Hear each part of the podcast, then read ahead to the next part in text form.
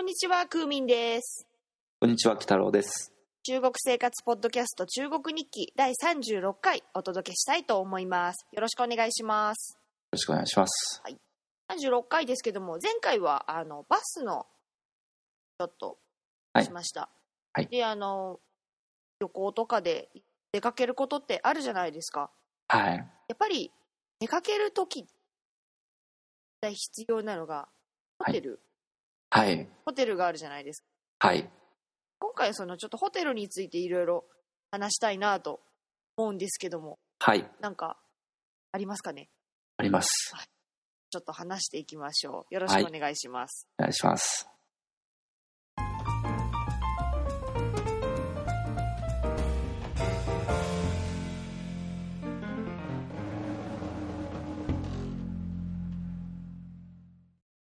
旅行にこうつきもののホテルですけどもはい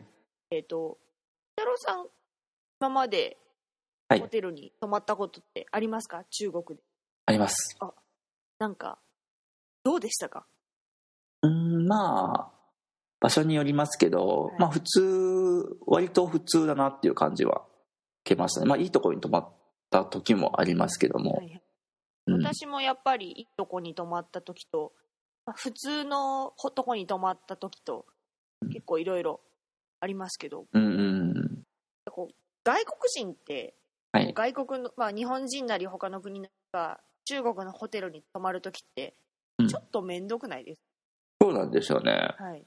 ていうか、あの、外国人が泊まることができないホテルも結構あるんですよね。はい、ありますうん、っていうかまずあのホテルを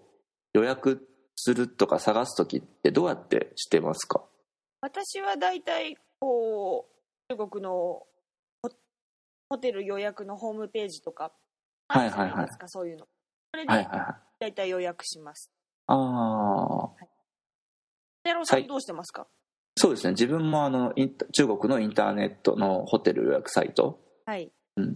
まああのこれ聞いてる人ももしかしたら予約するかもしれないので私が使ってるところだとシシートリップっていうはい日本語の名前ですけど中国語だとちょっとまた別の名前になりますけども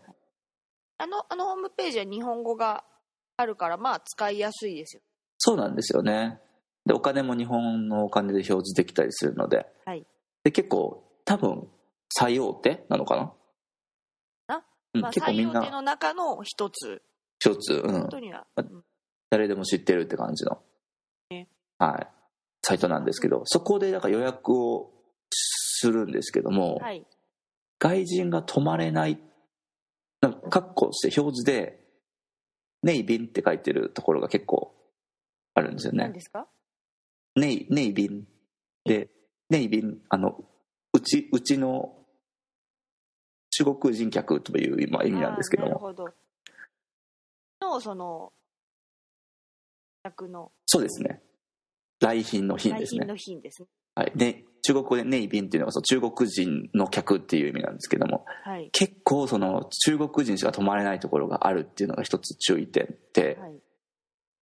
でたまにこの予約してもシートリップから電話がかかってきて、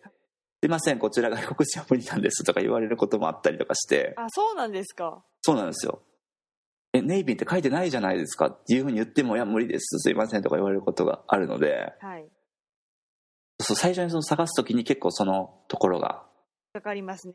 はい、結構面倒くさくて、私は結構電話を毎回確認するためにかけたりするんですけど、なるほどで、安全なのは、あの、まあ、高いホテルですね。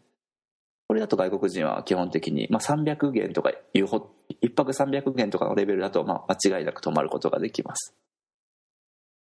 でも、えっと、ホテルにも、まあ、大体4つぐらいのランクがある。まあ、ホテルって言っていいのかな宿にも4つぐらいのランクがあって、一番低いやつは、インターネットとかにも、まあ、あんまり予約サイトとかにも載らないんですけども、はい駅前とかに多い招待所っていうはいはやついはいいますね、もうこれは一泊20元とかそれぐらいで泊まることができるんですけど、はい多分外国人はあまり泊まらないかなとそうはい結構あれですよねあの汽車の駅とか降りて、はい宿みたいな感じそう持ってる人よね持ってる人持ってる人なんかこう看板を持ってうろうろしてるような人がこう勧誘してくるそうでみすたいな、そうなんですなるでほ、どえっと、部屋がその地下だったりとか、はいまあ監獄みたいなところですけどもはい地下だったりとかで部屋の中にもちろんあのバスルームっていうかシャワーとかもありませんっていうようなところで、えーまあ、20軒ぐらいで泊まれるんですけどっていうのがまあ一つ招待所っていうところでもう一つちょっともうちょっと上のランクになると安宿であの旅社っていうロシアあ旅旅社ロシアはい旅行の寮にこう会社の社で旅社っていうのがあるんですけどこれもそうさっき久美さんが言ったみたいにあの汽車の駅降りて宿とかいうのを持っているののうちにあの、まあ、招待状があったりとか旅社があったりとかするんですけども、まあ、招待状よりはちょっといいけども、まあ、多分地下にある部屋とかはあんまりないけどもあのシャワールームとかは部屋の中にないなかったりして共同だったりしますね。でこれも価格帯からするとまあ2 3 0元から50元とかそれぐらいの間560元とかの間ですね一泊まあ1000円以下とかで泊まれちゃうや宿なんですけどこれも外国人が泊まったりとかすることはほとんどないのでえはいなんかこうバックバッカーとかでそういうのを体験したいっていう人は飛び込みで行ってもいいかもしれないですけどまあ断られる可能性っていうか、まあ外国人の扱いに慣れてないと思うんで断られる可能性も高いしなんか、うん、うわ汚ねっていうところが多いと思うのであまりお勧めしないかなとで、えーこの上のランクになると外人も泊まれるところが出てくるんですけど、まあ、150元前後まあ日本円で2000円ちょっとぐらいのところのランクのホテルですねで自分もこのランクのホテルを利用するんですけど結構あのチェーン店のまあ、日本でもありますよねなんか東横インとかなんかそういうチェーン店ありますけどそういうような感じで割とこう清潔で利用しやすい価格帯のチェーン店のホテルがこれぐらいの価格で結構いっぱいありますそうですはい結構いろいろありますよねそうですねいくつぐらいあります4つか5つぐらいは有名なのがありますねそうです上げていきましょうかねはえっいとセブンデイズはいはいはいはいあとはスーパはいーああれですねセブンデイズは看板のところに7って書いてるやつですよ7って最初見たスーパー時はコンビニかと思いましたコンビニのちょっと セブンイレブン偽的な物みたいな はいわかるセブンデイズとあとはスーパーあ速度の速に8って書いてあってそうだこっちは8なんですよね昨日は7でこっちが8ですねね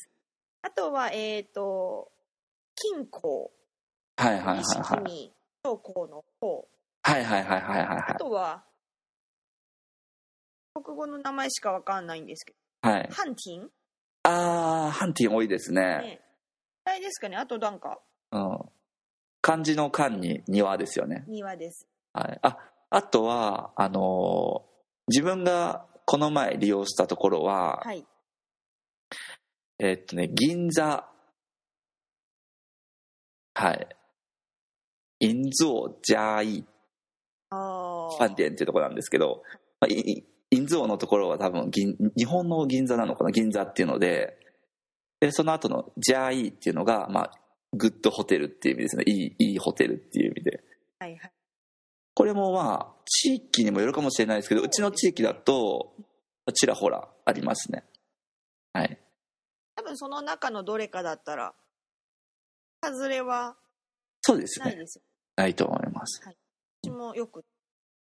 まあ時々あのあのホテルの中にも外国人お断り時々ありますそうありますあります結構ありますネットで探してても、うん、が中国人しか泊まれないって掲げてるところがこの中にもありますねこれはなんでなのかわかんないんではいまあ大体価格帯っていうと12030元ぐらいですかね一そう泊ですまあ場所にももちろんいますけど、うんまあ、大体朝ごはんはないんでそうですねはいで、まあ、今言ったところまでがあの、まあ、旅者の上のランクなんですけどそれ以上の、まあ、300元以上とかになってくると高級ホテルまあ高いホテルはもういくらでも高いのありますね500元とか、まあ、1000元とかありますけどまあ私は仕事関係の、まあ、出張とかでは泊まることはありますまあまあまあもうもう日本のホテルとほとんど変わらないかなっていう感じそうのですよ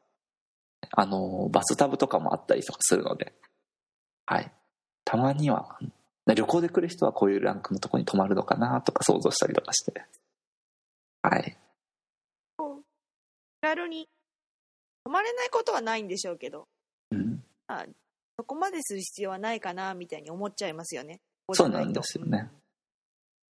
私たちこう住んでる立場からすると。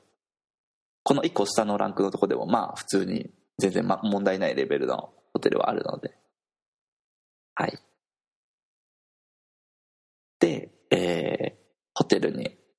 実際泊まる時の話なんですけど、あの中国って外国人登録カードみたいなんてないですよね。日本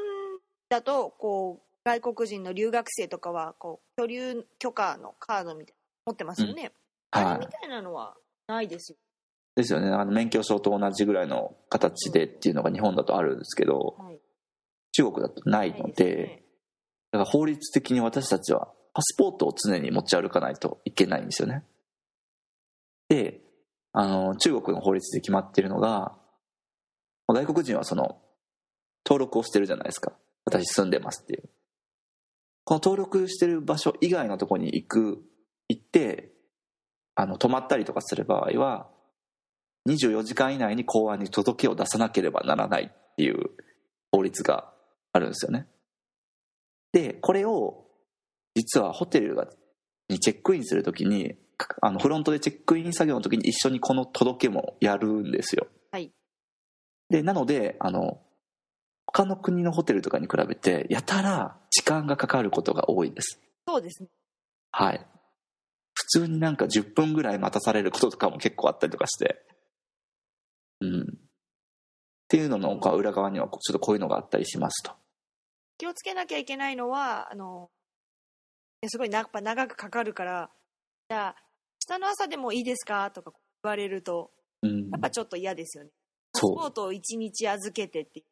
そうなんですちょよっとね。不安ですよ、そう。たまにパスポートを貸してとか言われる時もあるので、はい、そういう時はちょっと、うん、完全に信じない方がいいかもっていうのはありますよね。よっぽどなんて言うんでしょうねとあの大手かよっぽど有名なとこだったらまあ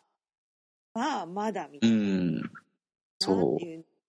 そうなんですよ。でもなんかもしものことがあった時にもうね、一番大切なものになるので、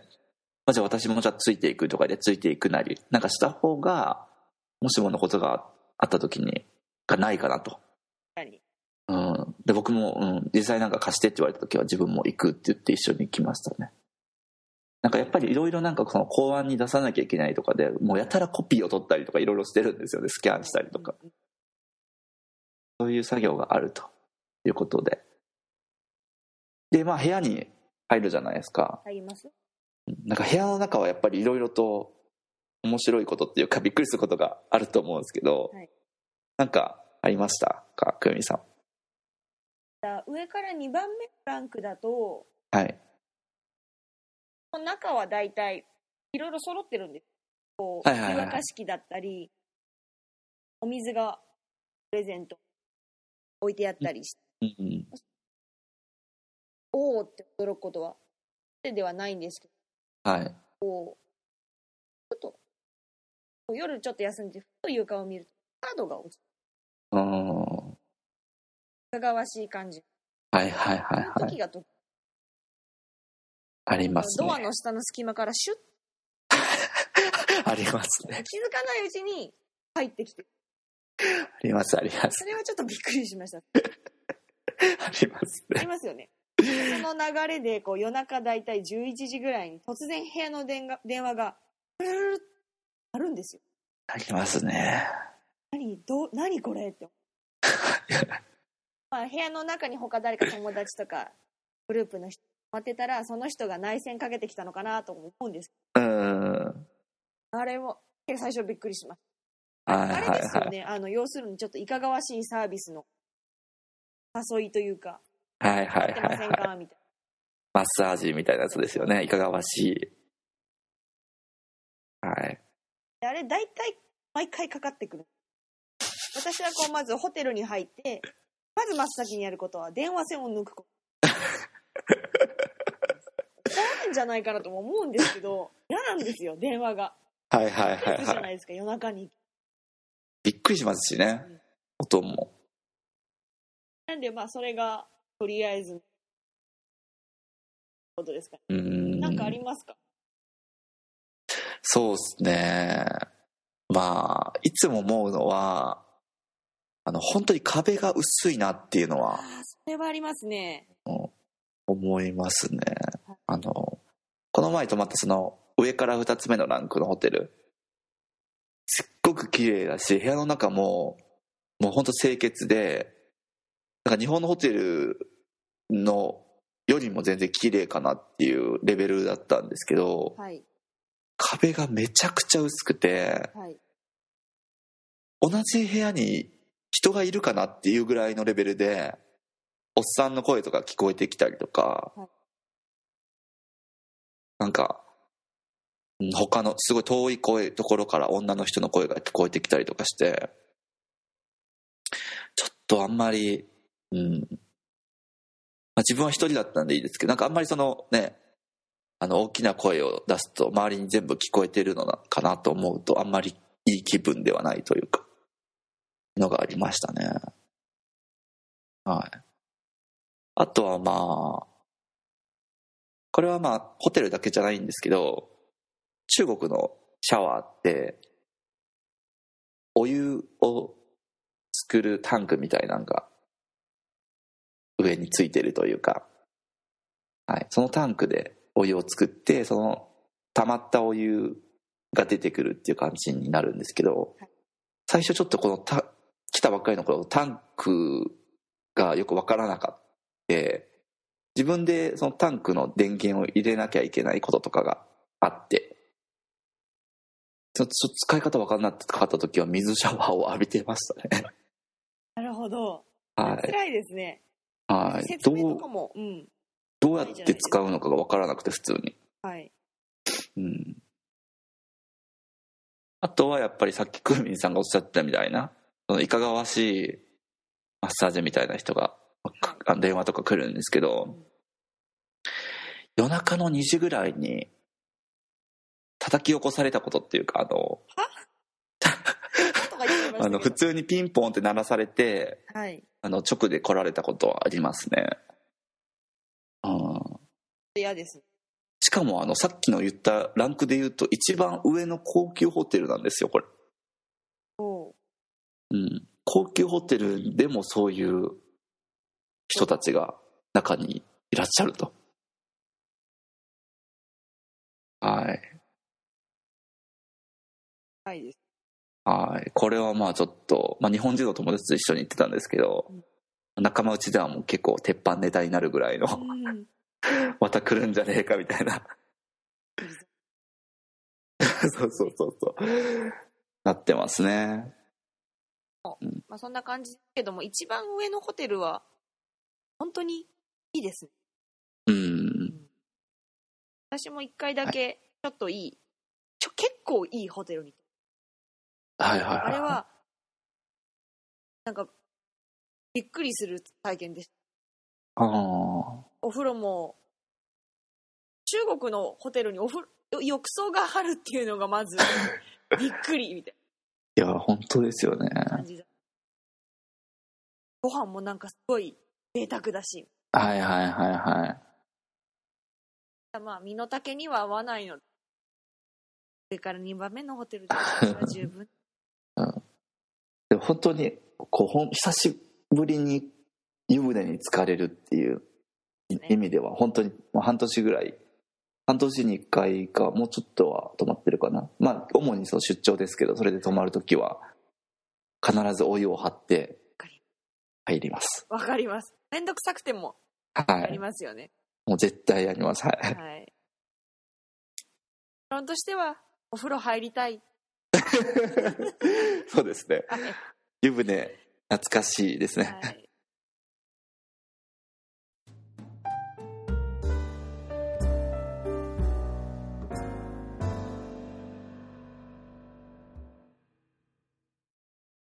というわけで、まあ、36回中国のホテルについて中国生活ポッドキャスト中国日記をお届けいたしましたいかがだったでしょうか、まあやっぱりこう出張とかがないとホテルはなかなか泊まらないそうですねちょっとどっか旅行に行きたいなと話してて思いました。うんうんうんはい湯船に入りたい。はい、懐かしいじゃあ、あの、北郎さん、いつもの、あれをはいお願いしまはいす。今回は空中に書かないでください。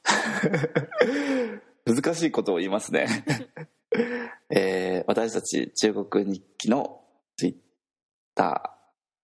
ーがありますなんでそんなに ちょっと緊張してます、 えーツイッターのアカウントはアットマーク GHUGONIKKI え、服が抜け、句が抜けましたもう一回いきます、はい C アットマーク